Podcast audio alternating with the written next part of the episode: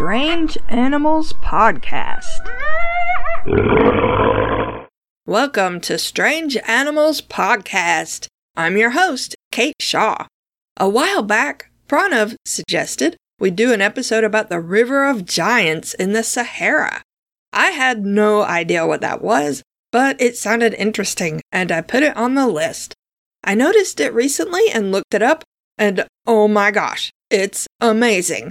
It's also from a part of the world where it's really hot, as a break for those of us in the Northern Hemisphere who are sick of all this cold weather. I hope everyone affected by the recent winter storms is warm and safe or can get that way soon. The Sahara is a desert in northern Africa, famous for its harsh climate. Pictures of the Sahara show its huge sand dunes that stretch to the horizon. This wasn't always the case, though. Only about 5,500 years ago, it was a savanna with at least one lake. Lots of animals lived there and some people too. Before that, around 11,000 years ago, it was full of forests, rivers, lakes, and grasslands. Before that, it was desert again. Before that, it was forests and grasslands again. Before that, desert. The Sahara goes through periodic changes that last around 20,000 years, where it's sometimes wet, sometimes dry, caused by small differences in the Earth's tilt, which changes the direction of the yearly monsoon rains. When the rains reach the Sahara, it becomes green and welcoming. When it doesn't, it's a desert. Don't worry, we only have 15,000 more years to wait until it's nice to live in again. This wet, dry, wet pattern has been repeated for somewhere between 7 and 11 million years, possibly longer. Some 100 million years ago, though, the continents were still in the process of breaking up from the supercontinent Gondwana. Africa and South America were still close together, having only separated around 150 million years ago. The northern part of Africa was only a little north of the equator and still mostly attached to what is now Eurasia. Near the border of what is now Morocco and Algeria, a huge river flowed through lush countryside. The river was home to giant animals, including some dinosaurs. Their fossilized remains are preserved in a rock formation called the Kem Kem beds, which run for at least 155 miles or 250 kilometers. A team of paleontologists led by Nizar Ibrahim have been working for years to recover fossils there despite the intense heat. The temperature can reach 125 degrees Fahrenheit there or 52 Celsius, and it's remote and difficult to navigate. For a long time, researchers were confused that there were so many fossils of large carnivores associated with the river, more than would be present in an ordinary ecosystem. Now they've determined that while it looks like the fossils were deposited at roughly the same time from the same parts of the river, they're actually from animals that lived sometimes millions of years apart and in much different habitats. Bones or even fossils from one area were sometimes exposed and washed into the river along with newly dead river animals. This gives the impression that the river was swarming with every kind of huge predator, but it was probably not quite so dramatic most of the time. Then again, there were some really fearsome animals living in and around the river in the late Cretaceous. One of the biggest was Spinosaurus, which we talked about in episode 170.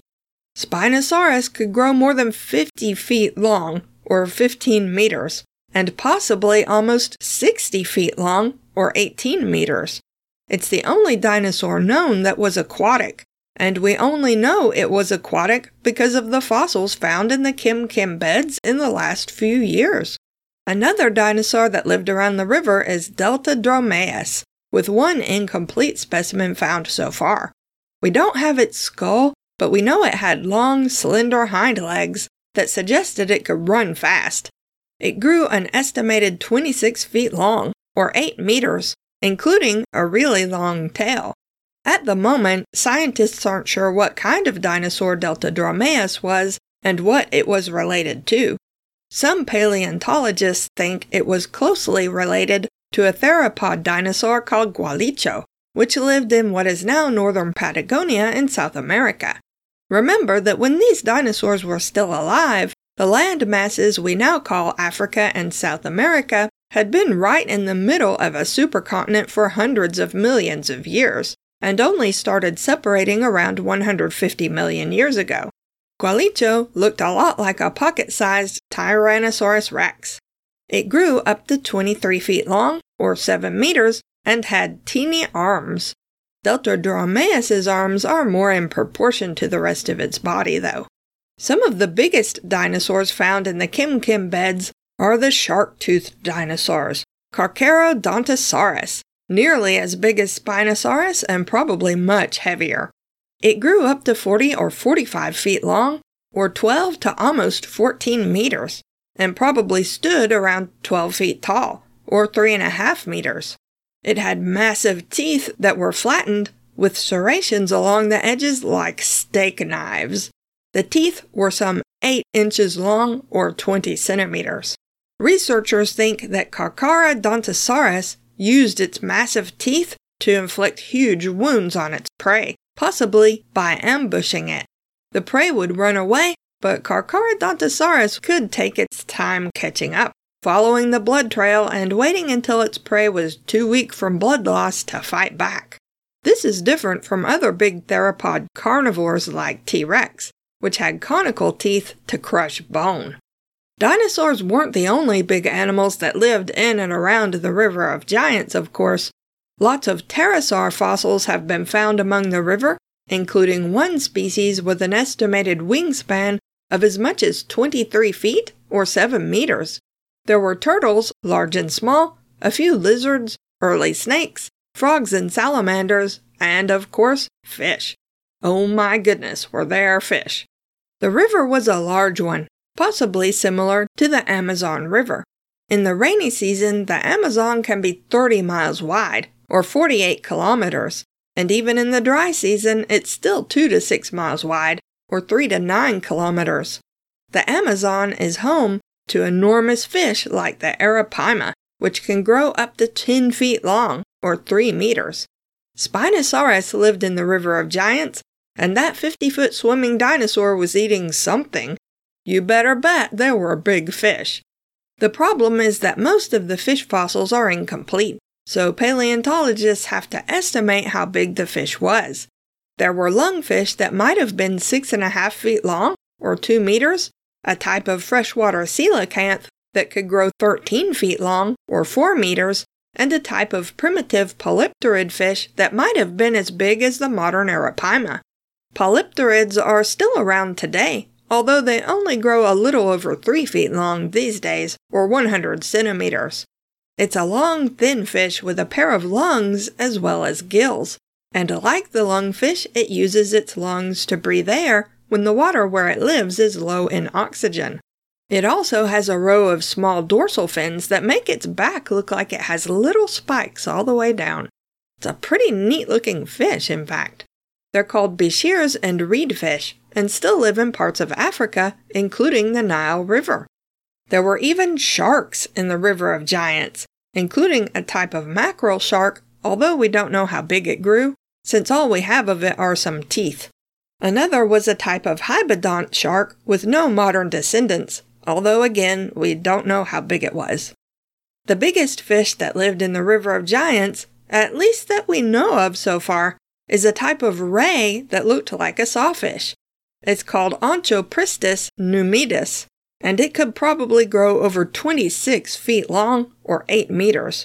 Its snout, or rostrum, was elongated and spiked on both sides with sharp denticles.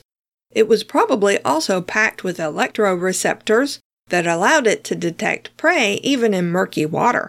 When it sensed prey, it would whip its head back and forth, hacking the animal to death with the sharp denticles and possibly even cutting it into pieces.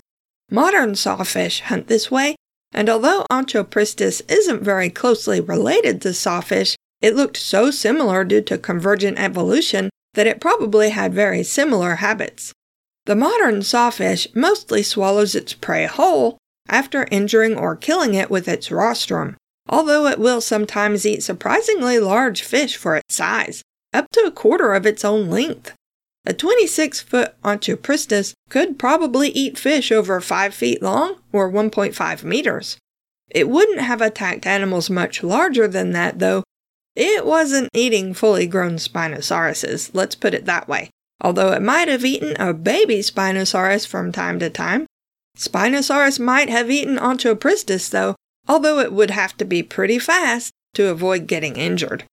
But there was one other type of animal in the River of Giants that could have tangled with a fully grown Spinosaurus and come out on top. The river was full of various types of crocodilomorphs, some small, some large, some lightly built, some robust. Kemkemia, for instance, might have grown up to 16 feet long, or 5 meters, but it was lightly built. Laganosuchus might have grown 20 feet long, or 6 meters, but while it was robust, it wasn't very strong or fast.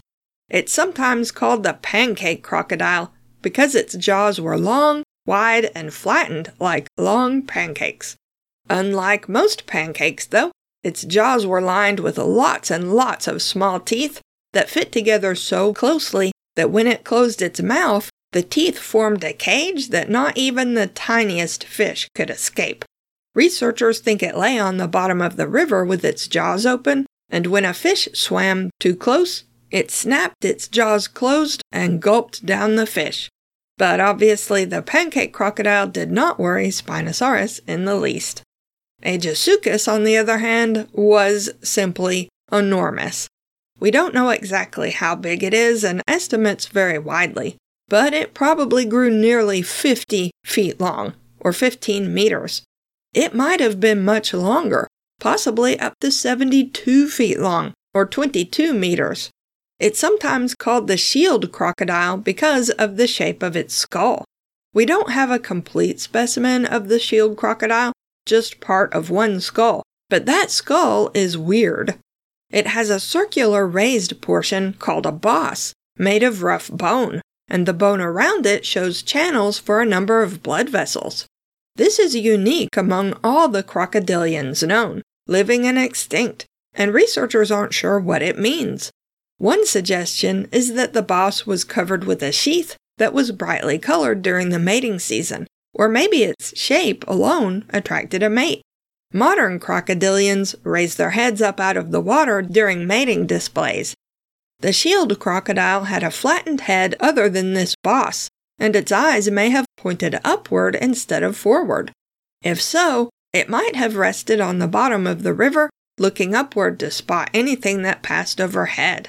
Then again, it might have floated just under the surface of the water near shore, looking up to spot any dinosaurs or other land animals that came down to drink. Watch out, dinosaur! There's a crocodilian!